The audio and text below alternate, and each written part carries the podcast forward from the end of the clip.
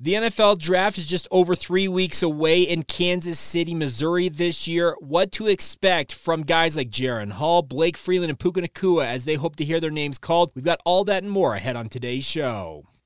You are Locked On Cougars, your daily podcast on the BYU Cougars, part of the Locked On Podcast Network. Your team every day.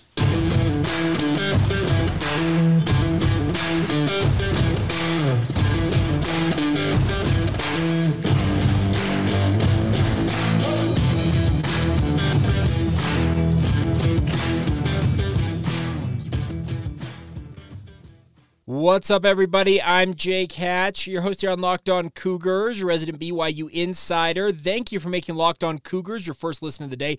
Always appreciate you guys making it a part of your routine, no matter when you listen and or watch it. We're very proud to be part of the Locked On Podcast Network. Of course, the motto is your team every day, and as such, we are your only daily podcast focused on the BYU Cougars. I'm fond of saying this, but my goal here is simply stated is to make you guys the smartest BYU fans in the room by giving you all the intel that you guys can get in a nice 30 to minute package at the very most, uh, catching up on all the details when it comes to all things BYU.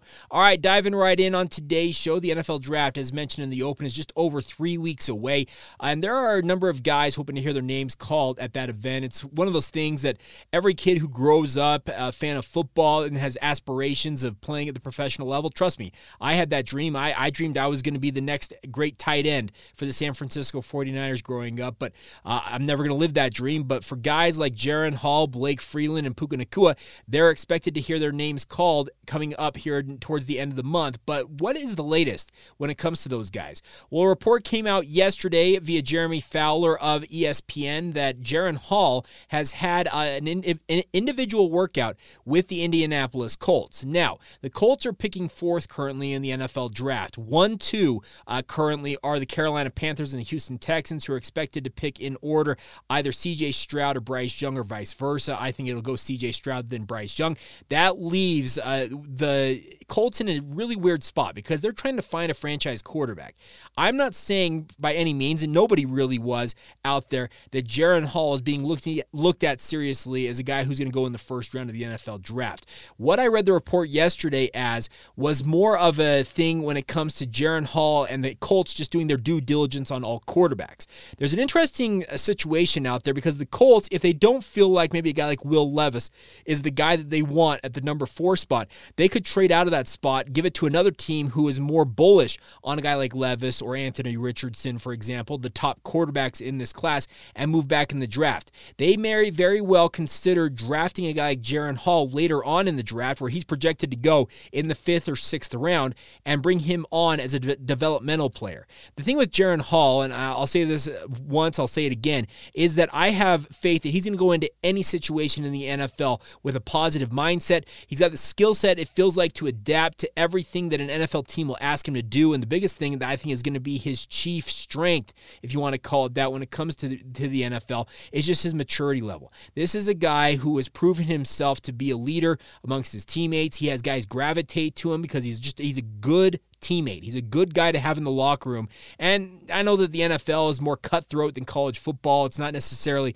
all chummy chummy and it's not all the camaraderie and the brotherhood that we hear all the time about college football, but you need uh, guys who are going to go in and just be good teammates. That's that's what Jaren Hall's going to be. But it was it, it, was good to hear a guy like uh, Jeremy Fowler, who is one of the foremost NFL insiders out there for ESPN, really an emerging uh, media presence in his own right, say that the Indianapolis Colts are looking at Jaren Hall. Now, the Colts are doing their due diligence on all quarterbacks, and they're obviously looking at all options. But as I was thinking about this, could this be a situation, as I mentioned, if the Colts decide to trade out of that number four spot or even stick there and potentially grab a guy like Will Levis, could they do what the Washington, then Washington Redskins, now Washington Commanders did? I don't remember how many years ago it was, when they took RG3, speaking of Robert Griffin III, as well as Kirk Cousins. Now, we all know how that played out. Obviously, RG3 had a pretty devastating knee injury, tried to come come back from too soon.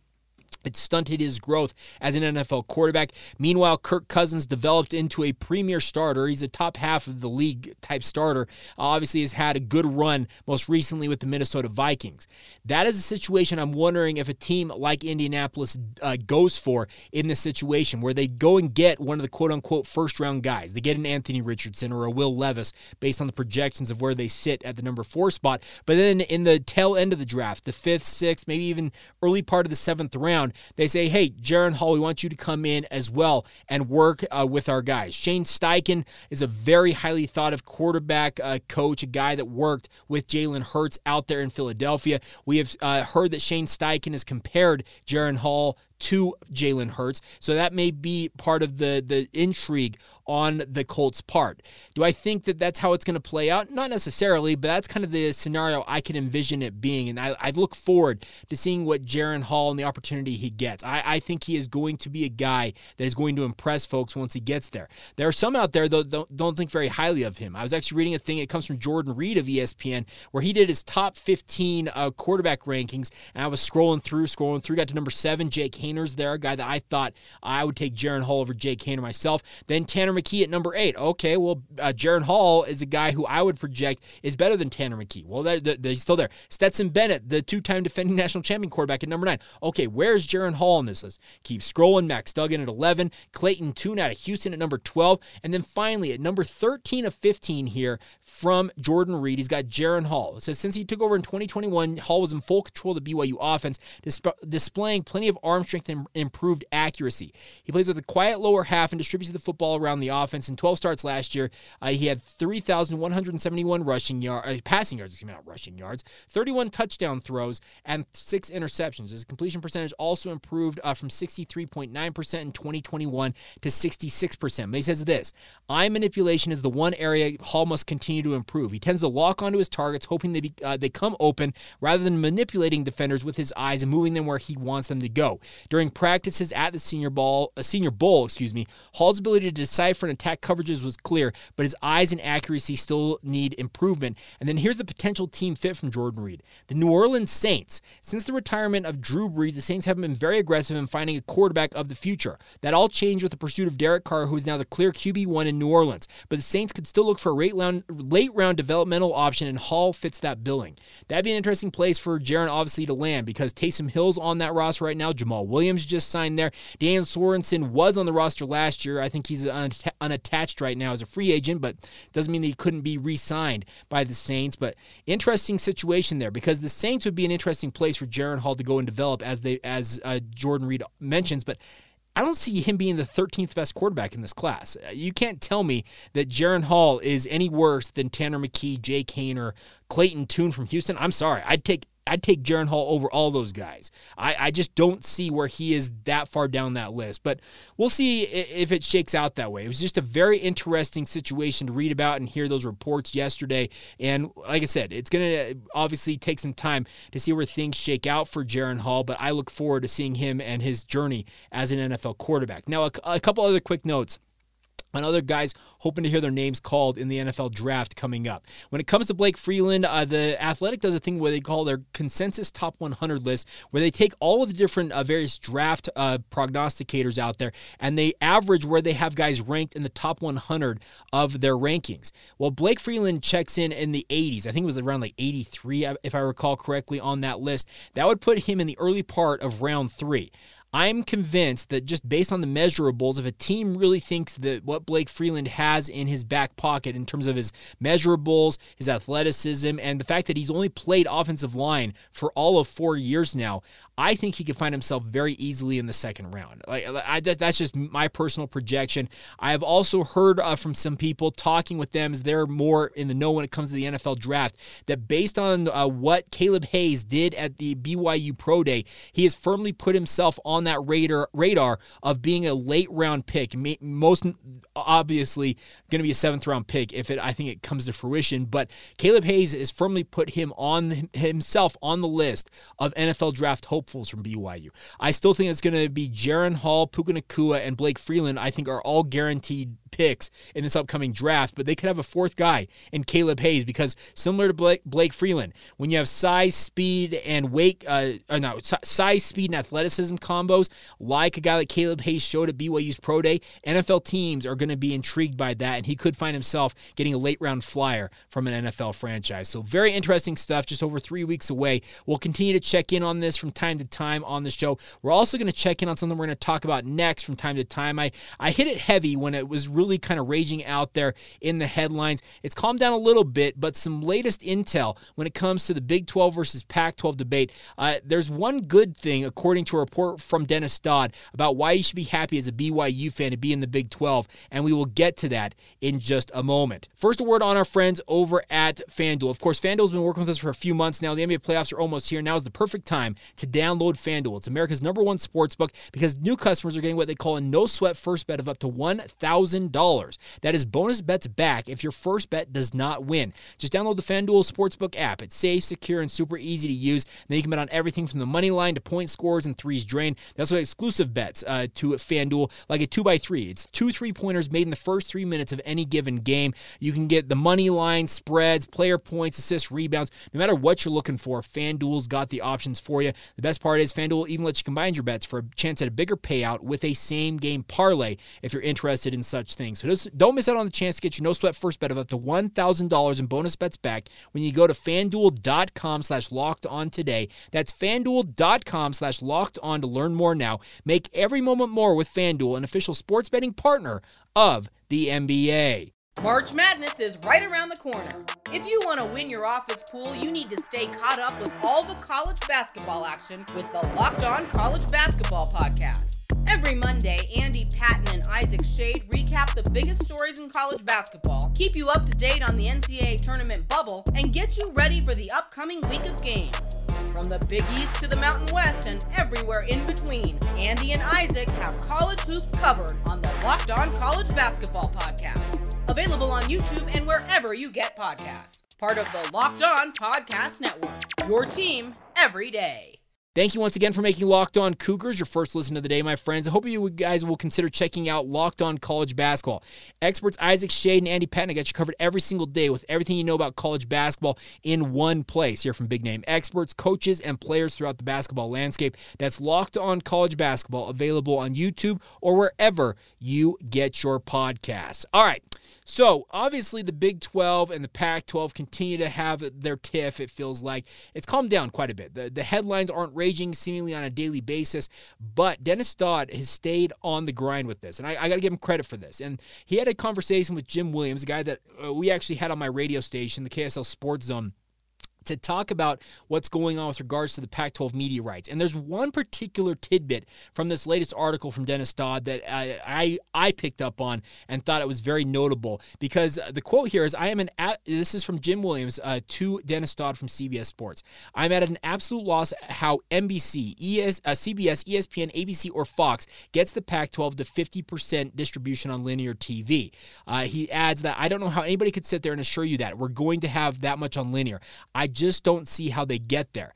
But the, the thing I want to point out, and it's a positive with regards to what's going on with the Big 12 and their media rights still, is this. According to Dennis Dodd, the Big 12 has a minimum, or at least they're going to have, uh, the projections are, the Big 12 will have a minimum of 70% of its game on linear platforms in its new media rights still. Seven out of every 10 games on, on the uh, ESPN slash Fox side of things will be a Big 12 game that will be on a linear TV. You'll be able to find that in your linear TV package. Whether you're streaming, you have cable boxes, you have satellite, they will be available to you. That's going to be very critical in the next round uh, of the sports media landscape. Linear TV still rules, my friends, and sports on TV is the most single most valuable entity out there. We know that the NFL dominates everything. I think wasn't it like 90 of the top 100 rated shows over the last year annually for the last 5 or 6 years have been NFL broadcasts. So that means that football is still king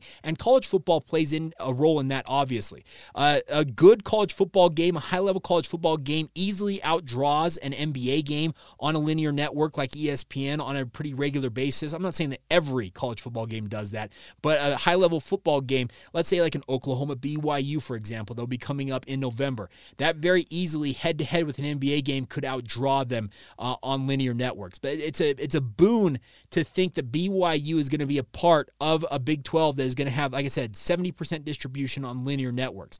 The Big 12 and Brett Yormark were very, very smart about taking their rights back to market as early as they did. I remember there were so many people saying why are they doing this? They're, they're, they're, they're begging for scraps. Well, guess what? It sure looks much more uh, positive right now as things continue to progress here for the Pac 12, where they just don't seemingly have a deal coming at any point in the relatively near future. Now, I'm, I'm not going to uh, bemoan this too much because I've talked about this a lot on the podcast and got some feedback from you guys that you were getting a little tired of it. So I laid off of it a little bit. But the biggest thing is I, I would expect that BYU is going to have the vast majority of their games still on linear networks. But also, let me also add this: get used to the to the Big 12 on ESPN Plus. There are going to be games of BYU's, most notably basketball and other quote unquote Olympic sports. We're talking the other sports out there, uh, women's volleyball, soccer, that type of stuff. Get used to streaming that stuff.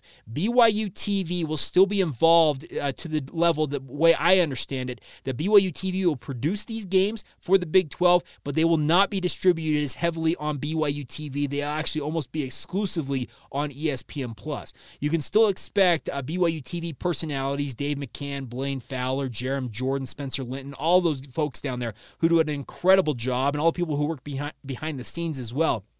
They'll still be heavily involved in the production side of things, but it just will not be on BYU TV, at least to the level we have gotten used to as, as BYU fans over the past decade plus when BYU was a football independent and the West Coast Conference was looking for any and all exposure they could possibly muster. So uh, I would encourage you, if you have not done so already, uh, get ESPN Plus, get familiar with it and how to work it. And if you just want some extra incentive with it, the Disney Plus bundle that you can get with it. For my money, I, I stream. i have got multiple streaming services. I, am one of those cord cutters who has got a, a, a, pretty hefty bill when it comes to my cord cutting. But the ESPN, Disney Plus, and Hulu bundle for the money, I'm not sure you can beat it out there on the open market when it comes to streaming. So uh, just just a little tidbit. Linear TV is still going to be important. So you'll want to keep your cable package, or if you're like me, I use YouTube TV, whatever you want to use, Fubo or um, what are the other ones, uh, Sling TV, etc. I would encourage you guys to keep those in mind. Have that available to you because still the majority of the Big 12's football games will be on linear TV.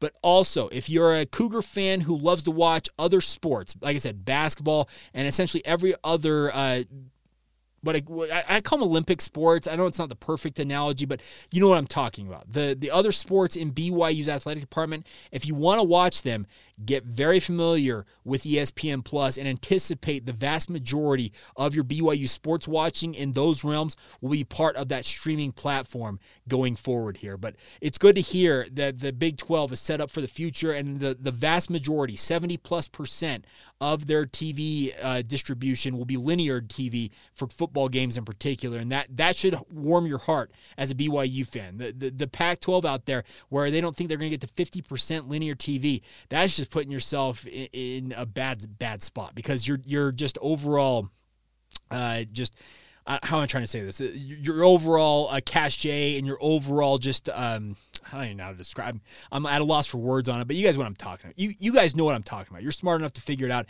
They need linear TV distribution to keep themselves relevant. The island of relevancy.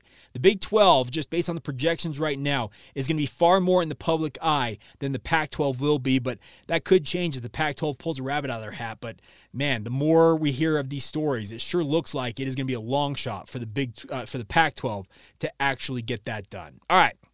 Uh, we will transition now and talk a little more BYU football before we go on today's show. We look back at a, a big game in BYU's 2015 season, but also one of the more frustrating and just one of those games that you, you tear your hair out because BYU had an opportunity to knock off a top 10 team and continue what was a pretty good start to the 2015 season. BYU was nationally ranked in their own right as they made the trip to Westwood to face off against UCLA in the Rose Bowl. We'll talk about what happened in that, in that game as well as a couple other notes when it comes to BYU sports coming up in just a moment.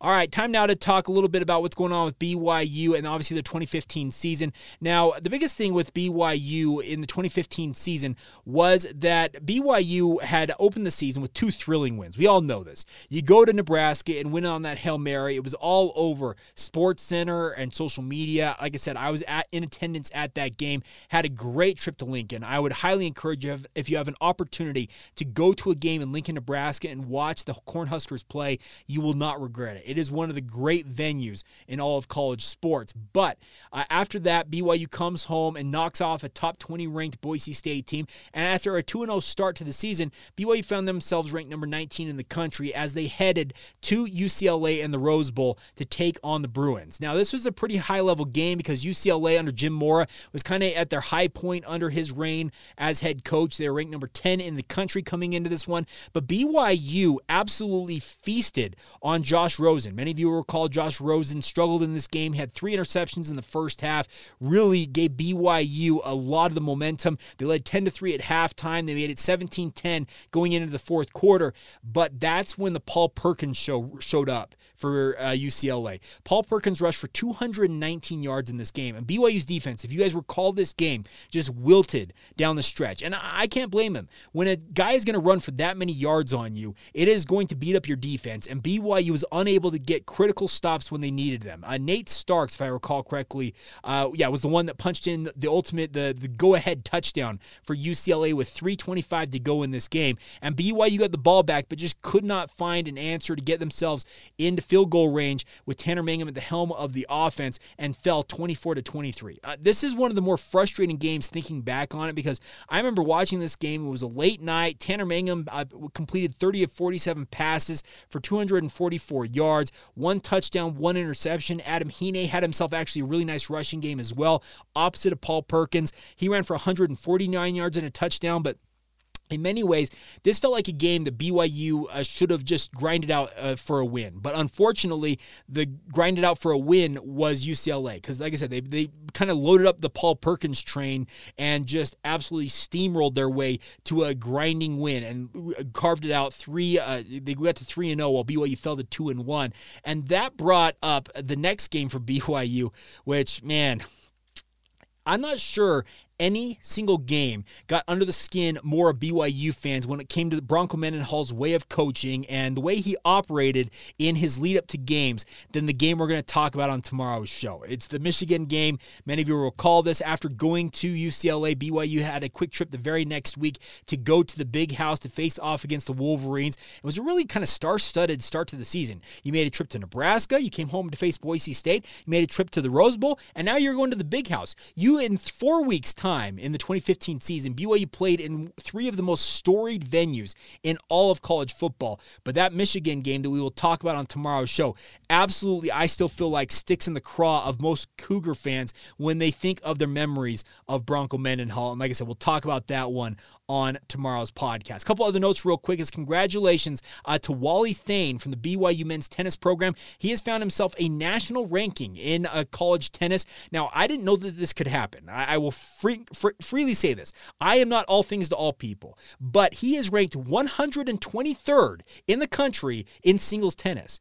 I did not know that rankings for singles tennis in college uh, tennis could go to the 120s somewhere in there. But congratulations all the same to Wally Thane. Really cool to see him getting an individual ranking. And also congratulations uh, to, uh, I got to pull this up, Kapono Brown from the BYU men's volleyball program. He was named off the blocks national opposite of the week after leading BYU to two wins over USC last week. He finished with 38 kills across those two matches. It is his first weekly national uh, recognition from off the block in his career, and it's BYU's third of the season with Tion Taylor having won middle attacker of the week twice earlier this season. So congratulations to Kapono Brown. Uh, really good showing for him, and obviously great individual uh, award being handed out to him. So there you go.